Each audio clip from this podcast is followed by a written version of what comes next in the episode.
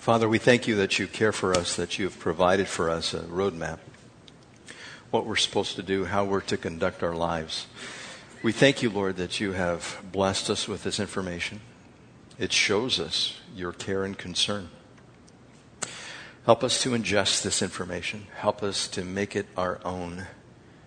Help us, Lord, to deny the flesh. Help us to realize that you've had mercy on us. And help us to walk in an attitude of thankfulness as we go through your word. Help us to be alert. Help us to be attentive uh, to what your word says. And we know that you'll bless it as it takes root in our lives. In Jesus' name, amen. Now, God gave the Ten Commandments, and it would have been best if his people would have kept them, but they didn't. They had a desire to obey, but like all of us, were incapable of doing so. But we cannot blame the law. We cannot say that the law is the one that is to blame for why we can't keep it. We are the ones that are to blame, just like the Jews were the ones that were to blame, just like everyone is to blame. And the law of the Lord is perfect, it revives the soul. The functions of the law are they reveal sin. It reveals our sin. Also, the law reveals our nature and behavior, who we are and what we do. If we were never to commit a single sin in our lives, we still are disqualified from heaven because of our nature. Our nature is a fallen nature. We desire to do what is wrong, even if we do not carry it out. The law also reveals our need for atonement and redemption obtaining forgiveness or being set right before God. And the theological term for that is called justification, being declared right before God. The law also reveals to us the bad news. the bad news is everyone is guilty of sin, and we are sinful from birth. Ever since we were conceived, the psalmist wrote in Psalm 51 that we were conceived in sin. And we'd like to look at those little infants as being sinless, and they are not. They are a little package of a sinful nature that is handed to the parents when they arrive. Congratulations. And then, because of sin, we are all under judgment, which means we are all destined for hell. That's what the law reveals to us. We have fallen short of the glory of God.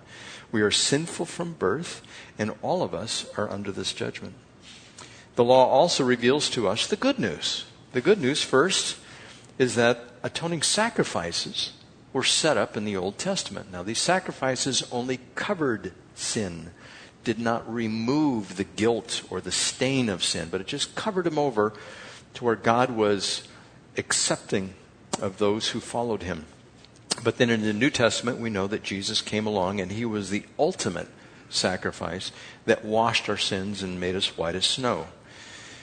Now, sixth, the sixth thing here is the law set a benchmark, the yardstick, the pattern, the requirements, the guidelines for proper behavior, that which is pleasing to God. Unfortunately, the law does not modify the heart.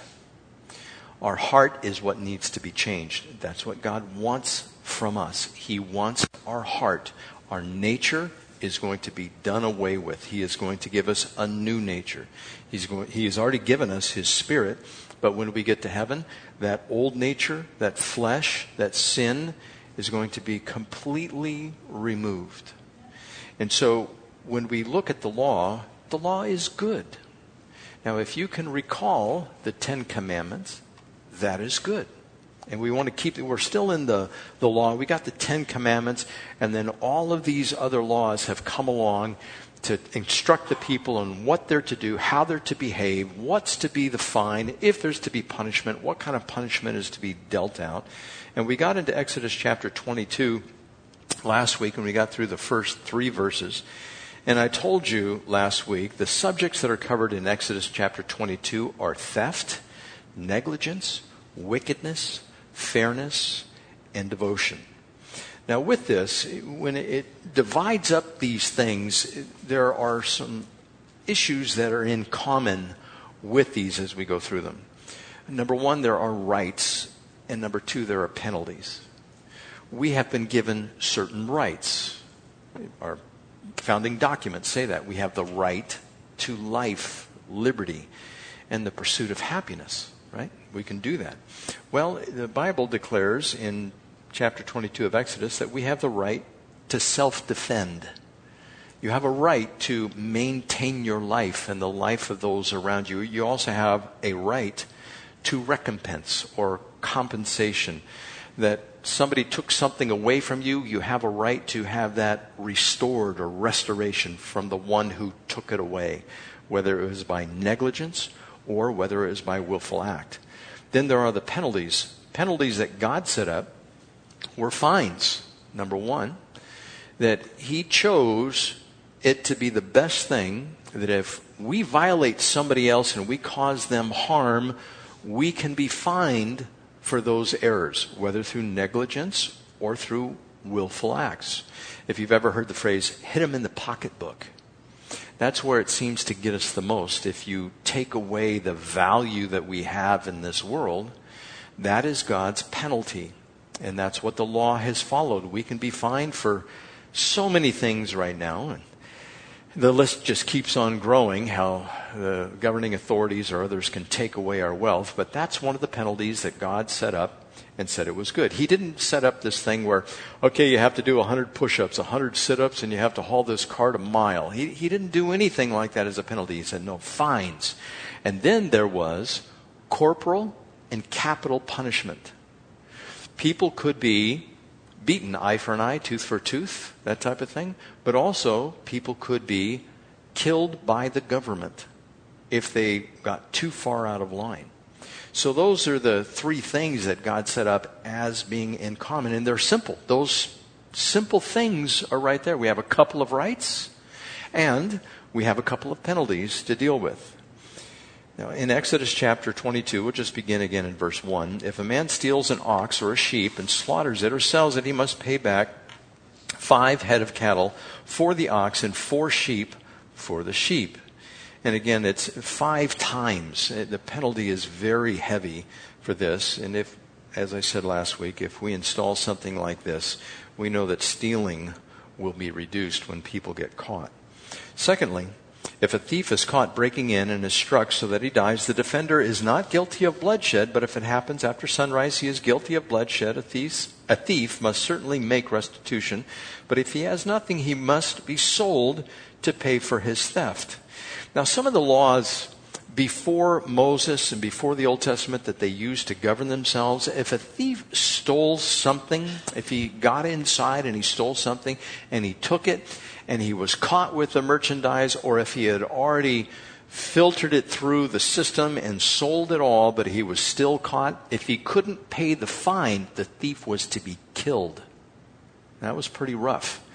But Moses comes along and he says, Look, a thief, you know, if somebody is caught breaking in and he's, he's struck and died at night, it's okay. If he's struck during the day, it's not okay. It was considered an act of revenge and you would be held guilty. Imagine somebody comes to your house and you don't like them and you just want to take them out. You could say, well, they were trying to steal, and so you would kill them. Where if there's darkness, the cover of darkness, you wouldn't necessarily know who it was, and the person could be killed because of what they're doing. And so that's how they looked at it back then. If the stolen animal is found alive in his possession, whether ox or donkey or sheep, he must pay back double. So it's 200%. Not only do you have the one that you have to pay back, but you have another that you have to give for that. Going on, we have the issue of negligence. First it was theft, now it's negligence. If a man grazes his livestock in a field or vineyard and lets them stray, and they graze in another man's field, he must make restitution from the best of his own field or his vineyard. Now, you could see somebody that is a neighbor of somebody else who has a field going, you know, I can save a little money if I just let my cattle get out and graze in my neighbor's property. And I'm sure this would take place because we are evil in our intent, right? And if you were a, a cattle owner and you had a farmer who was next to you, you would be tempted to use that as your source of feed for your cattle or for your sheep. And to make sure that this didn't happen, God again put a penalty on it that the individual who was taken from in the form of food for cattle had to take from the best of his lot and give. Not the worst, but the best. And that was, I'm sure, determined by others who were the leaders of the community at the time. And so that was a big deterrent. If a fire breaks out and spreads into thorn bushes so that it burns shocks of grain or standing grain or the whole field, the one who started the fire must make restitution. I remember we had some neighbors move in once.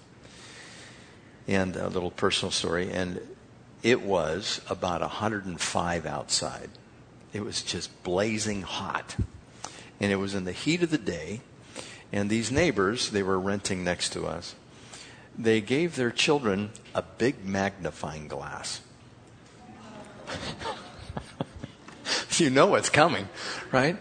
So they, they come outside and they go, look how cool this is. And they're burning up grass and leaves and sticks. And I'm going! You know, it, I mean, it's just stinking hot. It is really hot outside. And I tell them, don't do this. You know that if a gust of wind comes up and takes some of that off, this whole place is, and this is when we all had wood shake shingle roofs. And I thought to myself, what kind of parent would do that? You know, of course, we're all sinners. But then the parents came out and said, some people are so mean. And I'm thinking, oh, I, oh, you know, and I didn't get mad because I'm not supposed to get mad at my neighbor, right? And, and so it, when people do stuff like that, if the houses would have caught on fire, would they be able to recompense? No. The, the family, I knew them next door, they would not be able to recompense. We would not be able to get retribution for any loss that we suffered, and it, half the neighborhood would have gone up at that time. And that would have been negligence. And we all recognize, most of us recognize that that's a problem. Now, if it's in the dead of winter and you're on your back patio and it's cement and you want to show your kids, look how hot this gets, kids, you know, and you try it on their skin, ow, you know, something like that. We used to do that as brothers to each other. But th- this idea that you would have some common sense that would be installed God is talking about common sense here. He's saying, look, in the vernacular of our day, don't be stupid. You know, don't, don't be negligent. Be a good steward over the things that you have and don't cause other harm, others harm by your behavior. And so in verse 7 it says, If a man gives his neighbor silver or goods for safekeeping, and they are stolen from the neighbor's house, the thief, if he is caught, must pay back double. But if the thief is not found, the owner of the house must appear before the judges to determine whether he has laid his hands on the other man's property. Oh, you could just see this. Could you hold my diamonds, please? Oh, sure. Just give them to me. Verse 9. In all cases of illegal possession of an ox, a donkey, a sheep, a garment, or any other lost property about which somebody says, This is mine, both parties are to bring their cases before the judges. The one whom the judge declares guilty must pay back double to his neighbor. And so, this idea of being recompensed, finding retribution, being made whole, this is all good. This is just. This is fair. If a man, verse 10, gives a donkey, an ox, a sheep, or any other animal to his neighbor for safekeeping, and it dies, or it is injured, or is taken away while no one is looking, the issue between them will be settled by the taking of an oath before the Lord that the neighbor did not lay hands on the other's, other person's property.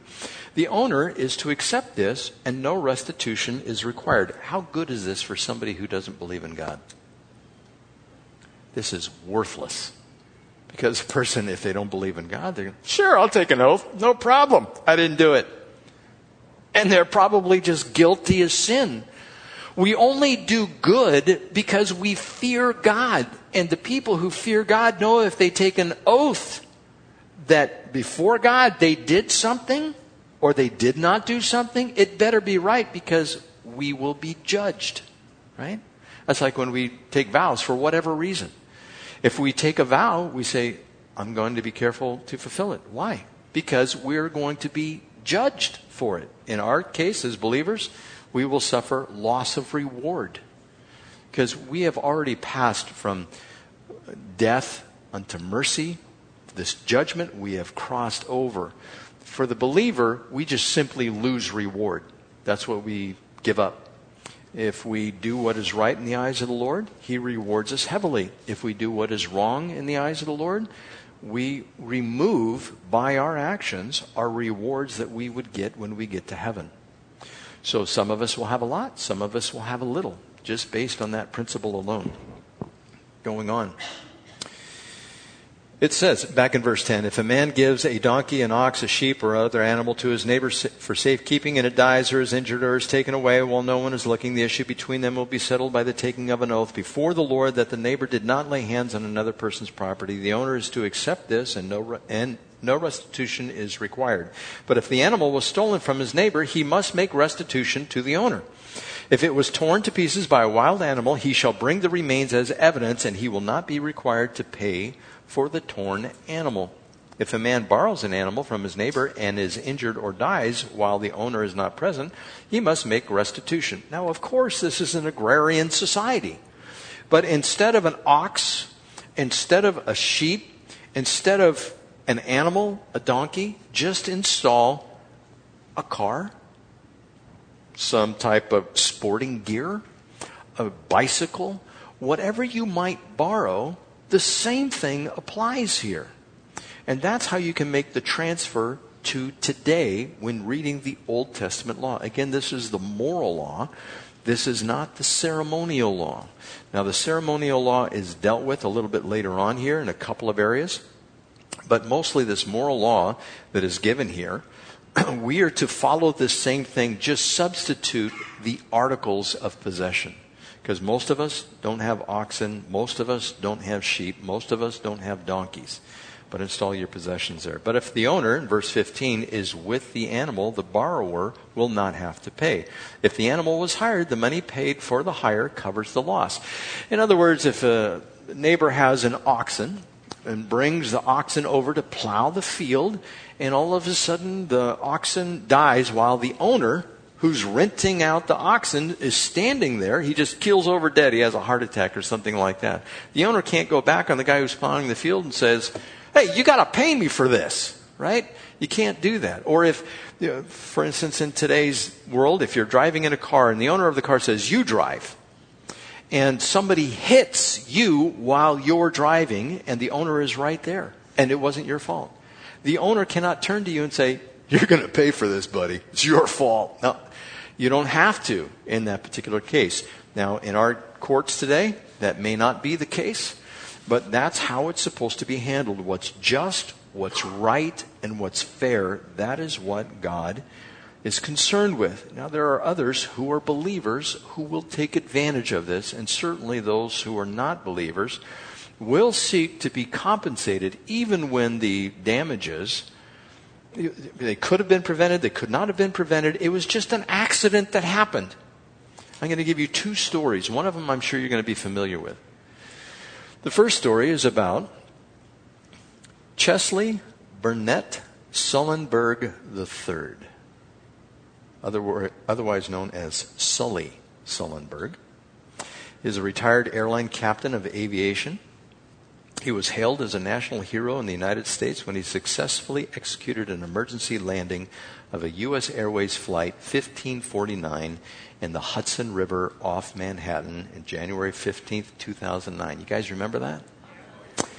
It, that was quite an event. 155 passengers and crew aboard the aircraft, all of them survived.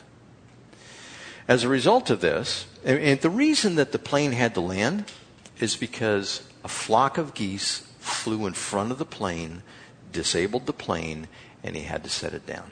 He had no choice whatsoever. And so, as a result of this, U.S. Airways decided okay, we're going to give each passenger $5,000 just for having to endure this. And that was just a kind gesture. It was like, okay, that's, that's nice you know, you got the flight paid for, you got a little bit on top of that. Anything I would have had on the f- plane probably was paid for. If there were some other expenses on top of that, I'm sure that U.S. Airways was not, uh, or they were amenable to giving them the funds, right? But then there's this one guy, and now I've debated whether or not to say his name. I'm going to say his name Joe Hart A salesman from Charlotte who suffered a bloody nose and bruises was not satisfied with the $5,000. And he said he would like to be made whole for the incident. And I think to myself, you have your life, and all you got out of it was a bloody nose, and you want more than $5,000? Now, stuff like this, I have hair in the back of my neck that Patty trims off sometimes. It would stand straight up. You know, when, when I would, I hear about stuff like this, it just irritates me to no end. And we shouldn't act like this as believers. Now, I'm going to tell you another story that I am aware of that a Christian did. there is a Christmas program. Little boy with glasses on. And there's a lamp of a leg. Do you know the movie I'm talking about? A Christmas story. And what did he get for Christmas? A BB gun, right? Love that BB gun. And what's the problem with the BB gun? You'll shoot your eye out, right? And so you don't want a BB gun. Well, I know this Christian brother who had a son, and the son went over to a neighbor's house, and they had a BB pistol, a BB gun. And they thought, we just got to shoot this somewhere. So he decided to shoot it into a bucket. yeah, you, again, you see it coming. He shot his eye out there, shot the bucket, came up, it hit his pupil, it damaged the iris, caused the pupil to run into the iris. Have a BB gun, you'll shoot your eye out. He wanted to go back and sue the parents of the child at the house where his son shot the BB gun into the bucket. My hair grew and stood up on that one. And I'm thinking, come on, what, what are we doing? You know, sometimes accidents just happen and we cannot control them and we want somebody to pay. Well, we're in a fallen world. We are paying because we are the sinful ones that caused this to take place. And you might say, well, I didn't do it. Well, we were all in Adam and Adam was perfect and you're not. And so he is even less guilty than you because he's perfect and we're not. And so, this idea that we would try to take advantage of somebody, please don't. Please don't do this. This gives a bad name to Christians, which gives a bad name to Christ. Not that he hasn't been given a bad name before, but this is not just. This is not fair. Imagine being in this BB gun incident. Imagine being the parents of the son who owned the BB gun that the Christian son took the BB gun and the father of the Christian son comes to the parents saying, We want you to pay. Are you kidding me? You know, I, I would just be so incensed on something like that. And that also, he would go to court. Because scripture says in 1 Corinthians chapter 6, and the other family were believers too, it says in 1 Corinthians chapter 6, you are already defeated you already should be ashamed of yourselves that you cannot go to church and have people in the church adjudicate this case. You have to take it to a court of law. What is wrong with you? What is wrong with us that we would do something like that? And so we want to make sure we are acting in an upright fashion. And you know, above all of this, the icing on the cake, if we have been wronged in some way and we seek not to be paid back for it, God says that's okay. That's commendable that we would be wronged and not seek to go be recompensed for something. Now, I'm not saying there isn't a time for it. There is. I mean, we live in a wicked world, but especially between brothers, between sisters, we are not to be acting like that. It puts a blemish on Christ and his church. Thirdly, wickedness, sexual immorality, witchcraft, and idolatry. Verse 16. If a man seduces a virgin who is not pledged to be married and sleeps with her, he must pay the bride price. She shall be his wife. If a father absolutely refuses to give her to him, he must still pay the bride price for virgins. And this was an exceedingly wise and humane law, according to Clarke in his commentary. He goes on to say, And it must have operated powerfully against seduction and fornication because the person who might feel inclined to take advantage of a young woman knew that he must marry her or give her a dowry, which means it's going to cost you, buddy. Either way, you either have to live with her for the rest of your life or you're going to cough up some big dough. And chances are there's big dough involved anyhow. And this is only valuable in a society where virginity was valuable. In our society today, it's not valuable. We, we consider it something like, well, one's coming of age. Well, in some countries, it's 16, and I've mentioned this before, and people want to get that lowered. And so this is only good for a godly people. It's like I think it was John Jay, the first Supreme Court justice. It was either him or Jefferson. I'd have to go back and see who said it. But our Constitution, our Bill of Rights, it's only for a godly people. If you have those things and the people are not godly, if there's no piety amongst the people that, of the nation, the Constitution means nothing. The Bill of Rights means nothing. And so this only works if we have a sense of morality. Verse 18 do not allow a sorceress to live. This would be somebody who makes potions, incantations, maybe uses drugs as a way to get in touch with seances and spirits from the other side, so to speak. And they were not supposed to be allowed to live. Even King Saul knew this when he summoned up a uh, prophet, the prophet Samuel, in 1 Samuel chapter 28 verse 7, he was looking for some type of insight, and Samuel the prophet had died, which had anointed him to be king over Israel. And after he had died, he told his people to go out and find a necromancer, somebody who communicates with the dead. And he went out and did that when he shouldn't have. And because he did this, and sure enough, Samuel showed up from the dead and talked to Samuel, or talked to Saul, and Saul lost his kingdom that day because of what he did. And so we are not to entertain witchcraft, sorcery, white witchcraft, Wiccan, horoscopes, astrology. We're to stay away from that stuff. We are not to, there's this thing we used to get on our doorsteps. It was called the newspaper. And in the newspaper, it, it used to have a horoscope in there. And if you read the front page, you read the funnies, and you read, that's what we called them, uh, the funnies or the comics, and you also went to your horoscope and you read that if you weren't devouring the economics or the sports or the job section, whatever it was. And it was just a normal thing, and the papers would print that. And I'm sure you can still get it online. I, I want to tell you, if you're just dabbling in that, don't pay attention to that stuff.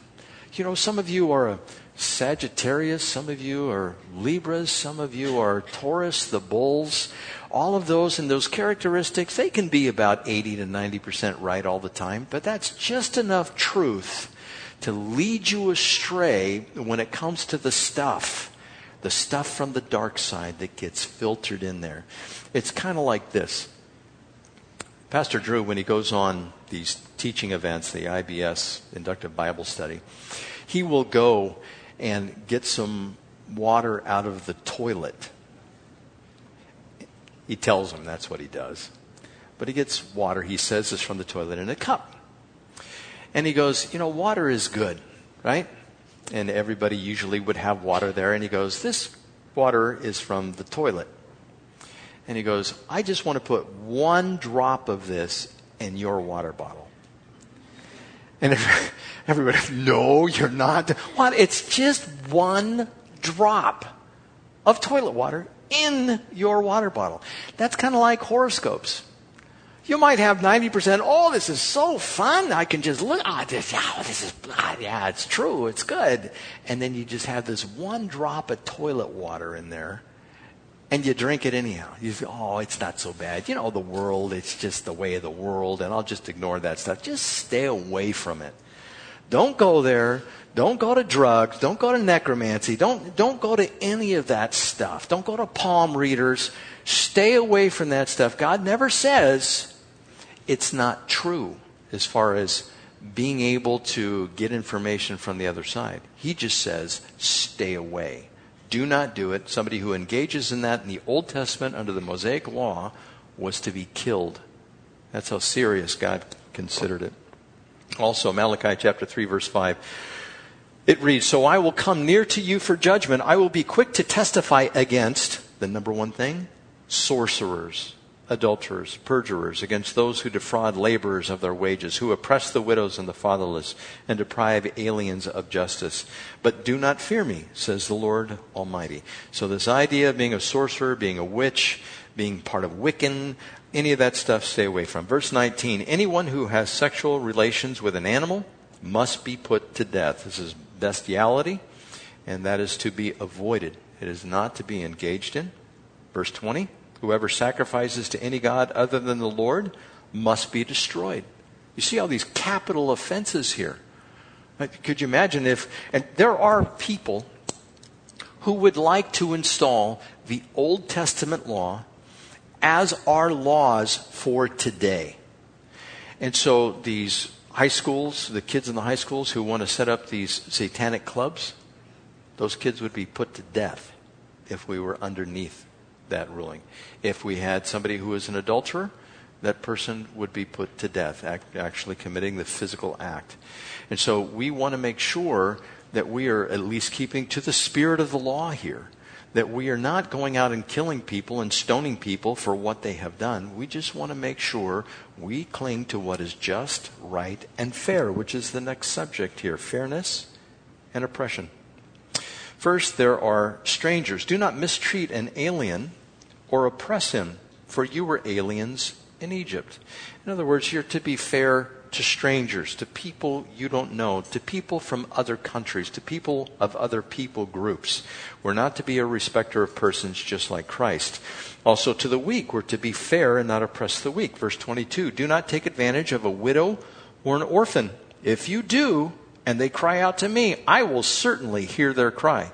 My anger will be aroused, and I will kill you with the sword. Your wives will become widows and your children fatherless. Oh, God is zealous for widows and orphans. Don't mess with them. And I think this even applies in the New Testament. You mess with kids who don't have parents who are orphans or widows, take advantage of the widows, you're in trouble. I mean, that's just it. Talk about loss of reward yeah, you're going to get into heaven if you're a believer and you do this. If you're not a believer, oh, there's a big judgment to come. And also the poor. Be fair with the poor. Verse 25 If you lend money to one of my people among you who is needy, do not be like a moneylender. Charge him no interest. Now, this is the one thing also that the Muslims do not do. They do not charge interest on a loan. So if you lend money to someone, you're not to charge them interest. If you have a brother or sister that you lend money to, and by the way, if you lend it, don't expect to get it back. what? Are you talking? Yeah, just give it. What do you mean just give it? I need to get, that's my money. No, it's the Lord's money. And the Lord can replace it. So if it's in your heart to give, just give. Don't consider it investing, except investing in heaven. Don't be going to people and saying, so where's the money you owe? Where's the 10 bucks you owe me, man? Don't be doing stuff like that or a hundred bucks. Just give it. Just give it freely. That puts a whole new light on what Christ did for us. He gave everything for us, and if we just give a few bucks to somebody, we're not to go back and ask for it. The next one, we're to be fair to neighbors, those who you know. Verse 26 If you take your neighbor's cloak as a pledge, return it to him by sunset because his cloak is the only covering he has for his body. What else is he to sleep in? When he cries out to me, I will hear, for I am compassionate.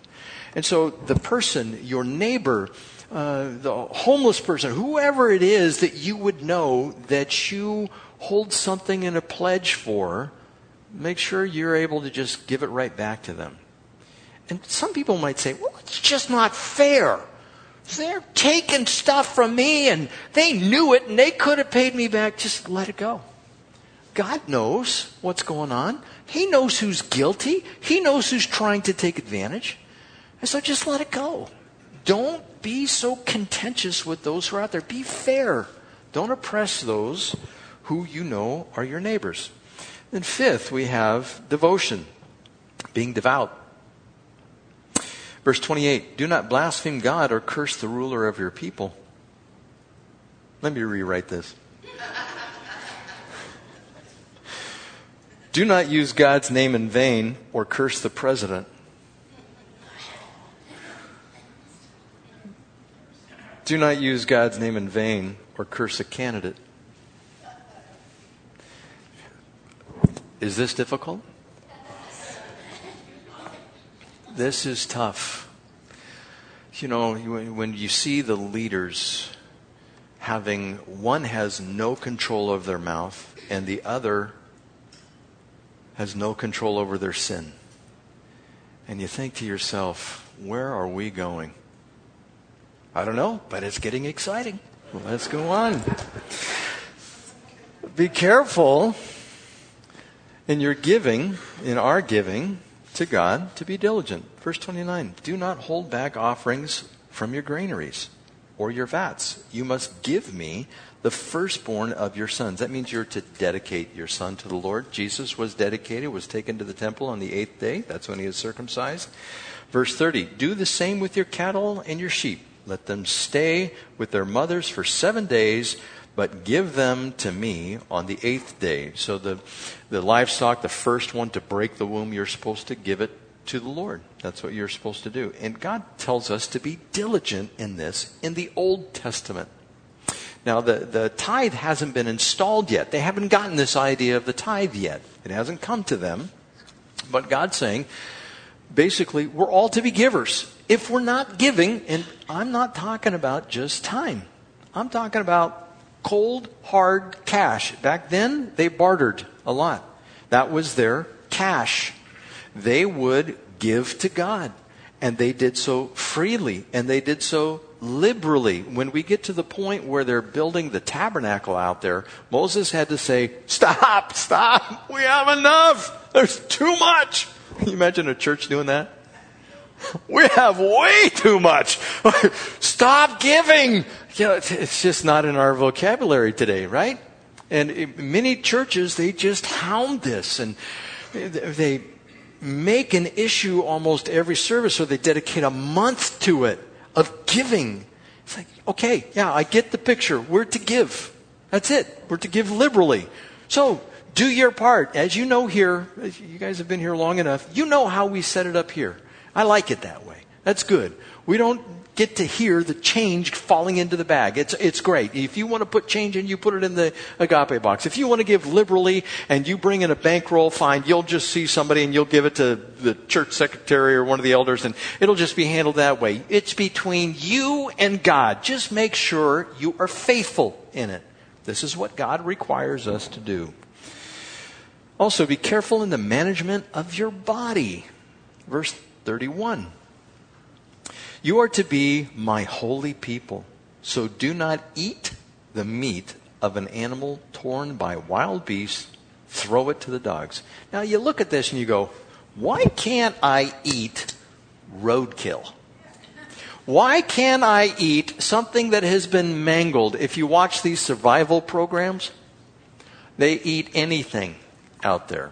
Dead, bugs, They'll just eat anything. And God here is saying, for the people, I want you to be healthy. Because if you eat something that has been torn, that has been mangled by animals, you don't know if that animal was rabid. I mean, if you start eating something like that, you're going to get sick. And so God says, be careful what you put in your body. Now, for us, that's just about impossible if you look at the food that is out there, might as well be roadkill. You know, we're just killing ourselves by what we consume, and we like it. And we do, we do it vigorously, and we say it's all good. But God says, look, just manage your body well. You are a holy people. You're to be set apart. Do all you can to remain healthy. If you do this, God can use you. If you don't do this, then at some point, there's going to be an inhibition in your ability to serve. And so God says, relax. Take care of yourself. Don't do things that are unwise. Be fair. We understand what the law says about thievery. We understand what he says about corporal and capital punishment. We understand what he says about fines. And it's just, this is just a lot of common sense. And hopefully, our parents have raised us properly where we have a, a good grasp of this common sense. But in closing, it's only for godly people. If we are not godly, this makes no sense whatsoever. I would say if you are not a believer, if we are not believers, just live like the devil. Because this is it. This is as good as it gets. And after that, it's going to be a judgment. So God gave warnings to the Israelites, and He gives warnings to us to walk in an upright manner and to be just and fair. Let's pray. Father, we give you thanks that you had set these laws, these rules out for us and for the Israelites to follow, and for all mankind, the entire human race. We ask, Lord, that you would help us to be diligent in these things, for they are good, they are upright, they are pure. And we know we will be blessed if we follow them. But when we fail, Lord, we understand your grace and your mercy is there available to us. Help us to recognize when we fail. Help us to walk in humility. And with your help, we'll accomplish this. In Jesus' name. And the church said,